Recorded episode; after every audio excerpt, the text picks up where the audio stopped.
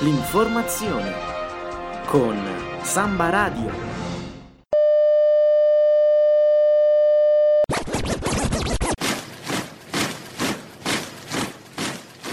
Universitari. Universitari di tutto il mondo. Svegliatevi.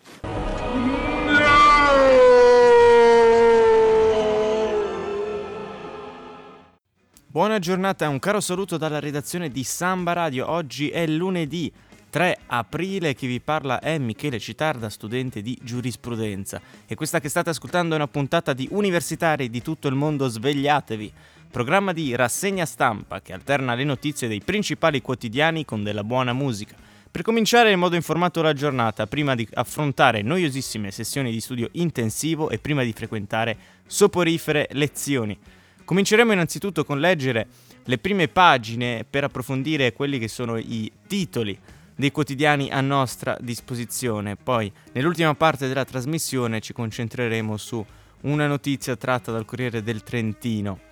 Prima di cominciare vi ricordo che per intervenire e seguire meglio la trasmissione c'è anche la pagina Facebook e quindi digitate universitari di tutto il mondo, svegliatevi e se volete mettete un like. Adesso, prima di partire, come sempre, un po' di musica. Questa è Home di Edward Sharp and the Magnetic Zeros. Ed eccoci tornati con universitari di tutto il mondo svegliati. Veniamo a leggere il titolo del Corriere della Sera. Nord Corea lo stop di Trump, Stati Uniti, il presidente prima dell'incontro con Xi Jinping su Brexit, l'Europa ha lavorato bene. Agiremo da soli se la Cina non ferma le minacce nucleari di Pyongyang andiamo a, ad approfondire la notizia, siamo a pagina 10 del eh, Corriere. Trump fermeremo la Corea del Nord, anche soli, monito del presidente USA a pochi giorni dalla visita del leader cinese Xi Jinping. Se Pechino non ci aiuta a bloccare l'escalation nucleare di Pyongyang, agiremo noi. Donald Trump chiederà al presidente cinese Xi Jinping di aiutare gli Stati Uniti a fermare l'escalation nucleare della Corea del Nord. Se la Cina non risolverà il problema lo faremo noi da soli. Il leader americano non aggiunge altro sul tema nell'intervista pubblicata ieri dal Financial Times. Ma queste poche parole sono sufficienti per segnare una svolta importante in vista del summit del 6 e 7 aprile con il numero 1 cinese nel resort di Mar-a-Lago in Florida. Già il 16 marzo il segretario di Stato Rex Tillerson aveva dichiarato nei confronti della Corea del Nord tutte le opzioni, inclusa quella militare, sono sul tavolo.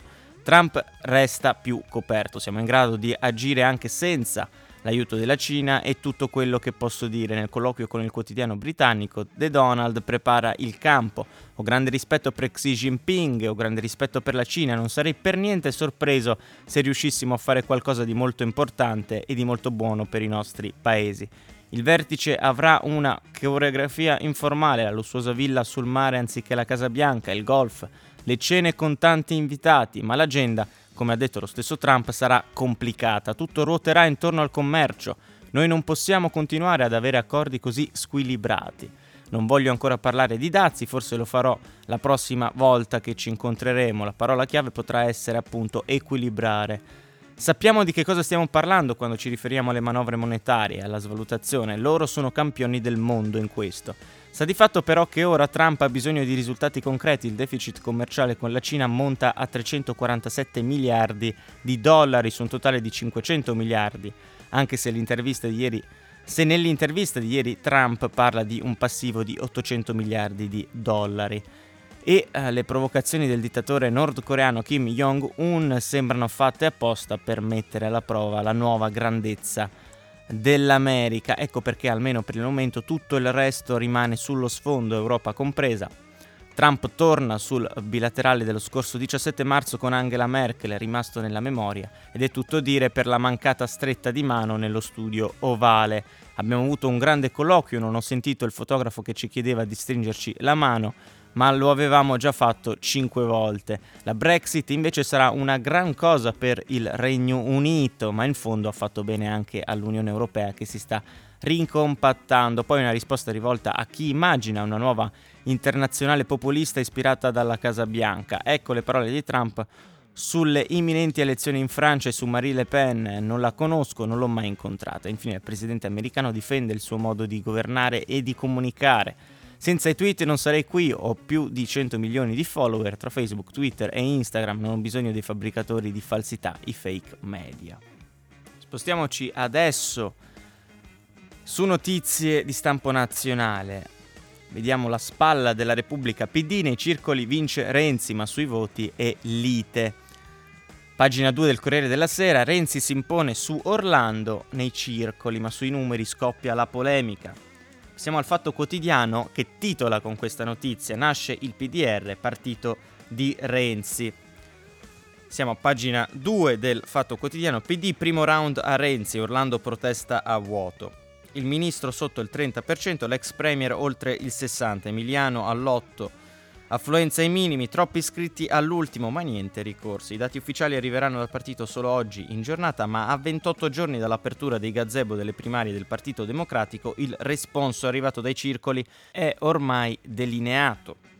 Nella tarda serata di ieri si era ancora tutti appesi alla guerra di cifre degli staff delle tre mozioni congressuali, Emiliano, Orlando e Renzi, che fino all'ultimo e oltre non hanno rinunciato a fare propaganda, ciascuno pro domo sua sulla classifica però delineata dai consensi raccolti tra gli iscritti non ci sono dubbi. Primo Matteo Renzi che oscilla in una forbice tra il 62 e il 69%, secondo Andrea Orlando tra il 25 e il 29% e terzo Emiliano tra il 7 e l'8%. Al governatore della Puglia viene unanimamente riconosciuto di essere riuscito a saltare abbondantemente l'asticella del 5%, messa lì dal regolamento per restringere il numero dei contendenti. Vengono smentite così le previsioni della mozione Renzi che dal 20 marzo, data di apertura del congresso nei circoli, descrivevano Emiliano costantemente alle prese con uno snervante inseguimento al fotofinish. Per il resto tutto come previsto o quasi l'affluenza ai seggi dei circoli viene data in picchiata sia dalla mozione Orlando che da Emiliano. In base ai dati pervenuti dai 5.000 circoli su oltre 6.000 risultavano circa 200.000 votanti. Visto il trend, i più ottimisti traguardavano l'affluenza finale oltre i 230.000 votanti su 405.000 iscritti, circa il 58%. Nel 2013 alle, alle precedenti primarie votarono i circoli quasi 300.000 e gli iscritti erano 540.000 altri tempi, ma quel che preoccupa veramente Orlando è il boom degli iscritti last minute. Pare che nonostante la generale disaffezione si siano precipitati in migliaia a prendere la tessera nei circoli in questi ultimi giorni per votare poco dopo. Si avverte l'assenza di una di quelle norme antibrogli che limitano in tutti i partiti l'afflusso in pieno congresso di truppe cammellate. Nel PD proprio non ci hanno pensato e il ministro della giustizia, ospite della trasmissione di Lucia Annunziata, si lamenta. Io penso che alla fine sarà tutto regolare e non sono nemmeno uno che si affida alle carte da bollo. Ma se in un circolo all'ultimo giorno utile si iscrivono 600-700 persone, poi si fa il dibattito e ci vanno una decina di persone e alla fine a votare ci vanno 300-400 persone. Non credo sia questo il partito che dobbiamo volere. Come a Catania, per esempio, sono numerose le anomalie che abbiamo segnala- segnalato negli ultimi giorni, dichiara in una nota Marco Sarracino, portavoce nazionale della mozione Orlando. Ma quella che sta avvenendo supera di gran lunga tutti i casi precedenti. Il segretario regionale del PD, Fausto Raciti, con una lettera indirizzata al segretario provinciale Enzo Napoli comunica di ammettere al voto oltre 400 persone che però non hanno la tessera del PD. Modificare la platea congressuale a meno di 24 ore dalla chiusura dei congressi di circolo è un precedente pericoloso, conclude Sarracino. Manovre sospette a Catania, ma anche nel commissariato partito romano, devastato dalle indagini su Mafia Capitale. Il PD guidato da Matteo Orfini pare abbia ripreso negli ultimi giorni improvvisamente motivazione e vigore, tanto che la mozione Renzi annuncia un dato dell'affluenza ben al di sopra delle aspettative del dato nazionale, al 72%. Questo elemento inedito scaturisce probabilmente da una considerevole fetta di votanti, oltre un migliaio, che si sono legittimamente iscritti al PD dopo la sconfitta al referendum del 4 dicembre per sostenere e riconfermare Matteo Renzi alla segreteria nazionale del PD, segnala non senza malizia il coordinatore nel Lazio della mozione Orlando Maria Mario Ciarla. Che eh, ci siano stati dei brogli nel conteggio di voti nei circoli del PD a favore di Matteo Renzi non è assolutamente vero, giura la sottosegretaria alla presidenza del Consiglio Maria Elena Boschi. C'è una commissione di garanzia, farà le dovute verifiche.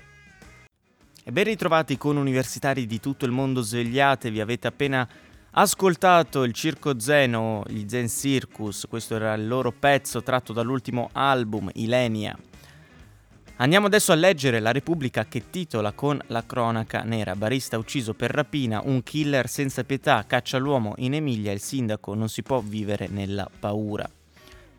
Dov'era Dio ieri sera? chiede la signora Maria a chi cerca di consolarla. Pure lei ha visto la morte in faccia quando un uomo in passamontagna e tuta mimetica le ha puntato contro il fucile dopo averle ammazzato il marito. Non dimenticherò mai quegli occhi, non ho visto un barlume di pietà per nessuno di noi. Di certo non hanno avuto pena di Davide Fabbri, 52 anni, ucciso sabato sera con un colpo di pistola nel bar Tabacchi che la famiglia gestisce da decenni a Budrio. 20.000 abitanti nella pianura bolognese. Ha reagito a un tentativo di rapina, il ladro gli ha esploso un solo colpo al petto e poi è fuggito senza portare via un euro. Adesso è caccia all'uomo tra i campi e in cielo con gli elicotteri militari che rompono il silenzio di una tranquilla, solo in apparenza, domenica di provincia. Sono le nove e mezza di sabato sera quando un uomo di media stazza fa irruzione al bar del Gallo di via Riccardina. A piano terra panini, birre e eh, sigarette di sopra l'appartamento dei coniugi Davide e Maria, casa e bottega in cortile anni fa pure i maiali per fare i salami.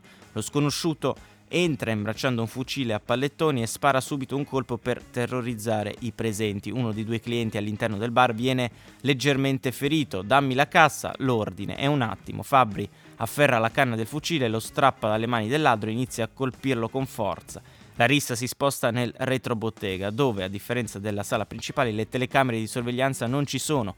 Qui il rapinatore alle corde estrae una pistola e spara, un colpo solo tra il petto e il collo. Il barista è morto. L'aggressore sta per andarsene, torna indietro a riprendere il fucile che aveva dimenticato, un momento di lucidità che non è sfuggito agli inquirenti. Corre fuori, incrocia la moglie che era scesa con una scopa in mano, la risparmia, si dilegua. L'inchiesta dei carabinieri e della procura di Bologna punta a capire chi è quell'uomo, non si sa se è italiano o straniero né come sia scappato. A piedi lungo l'argine del fiume, in bici, in macchina, con un complice. I RIS hanno trovato ieri tracce di sangue a terra, potrebbe essere suo dopo essere stato colpito da Fabri.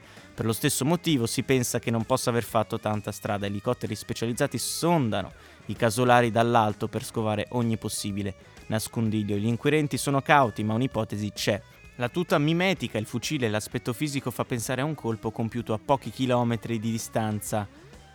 Nella sera tra il 29 e il 30 marzo, a Consandolo nel Ferrarese, un bandito ha sparato dei colpi con un fucile contro l'auto di una guardia giurata della Secur Pol subito dopo un controllo in una piadineria. Il ladro ha fatto sdraiare la guardia e gli ha strappato la pistola, una Smith Wesson argentata simile a quella che ha ucciso il barista, dicono i testimoni. I militari hanno collegato i due delitti, quel rapinatore potrebbe venire dall'est.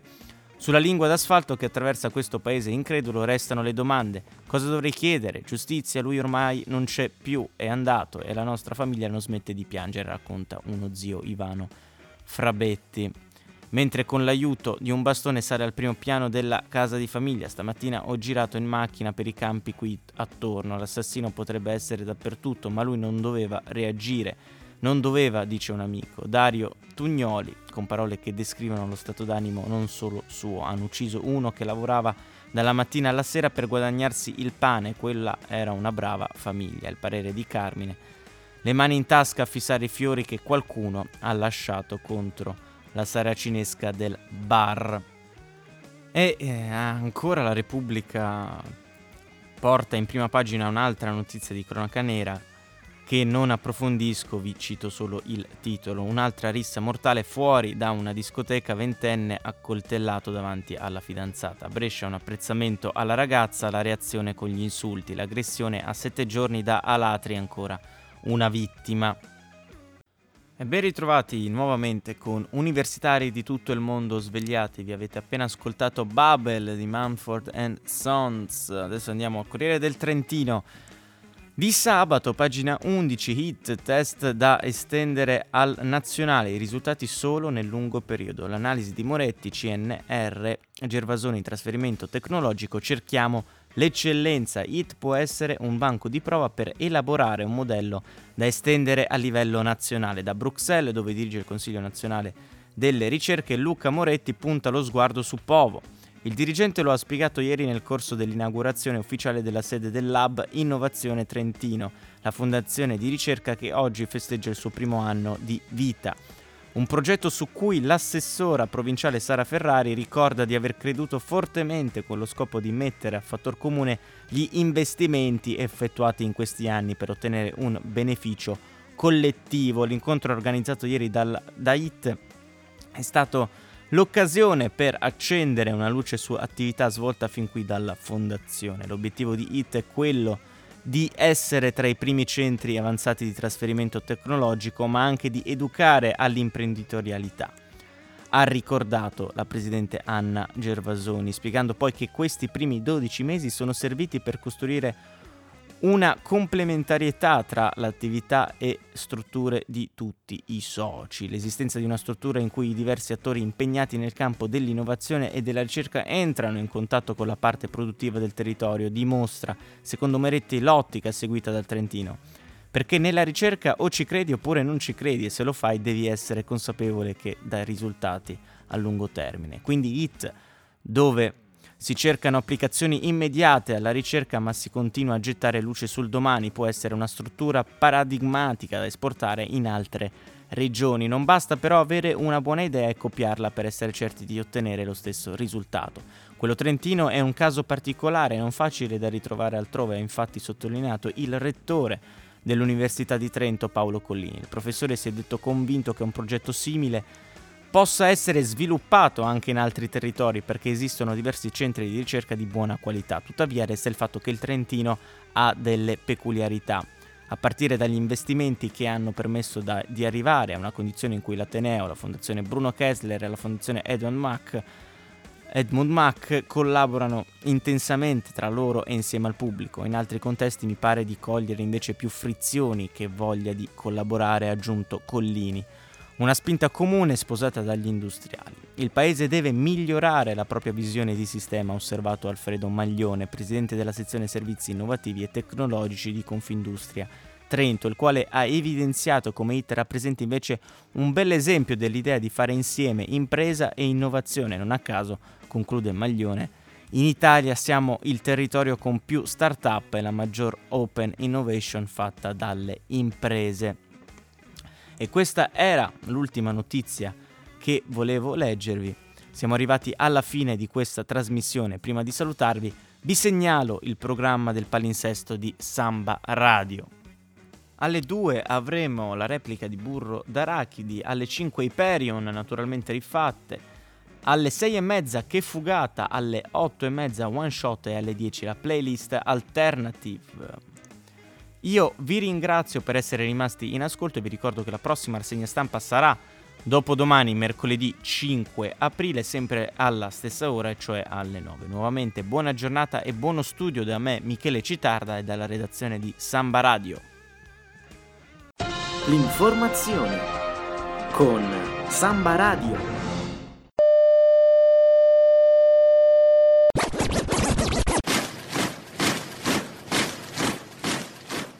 Universitari. Universitari di tutto il mondo. Svegliatevi.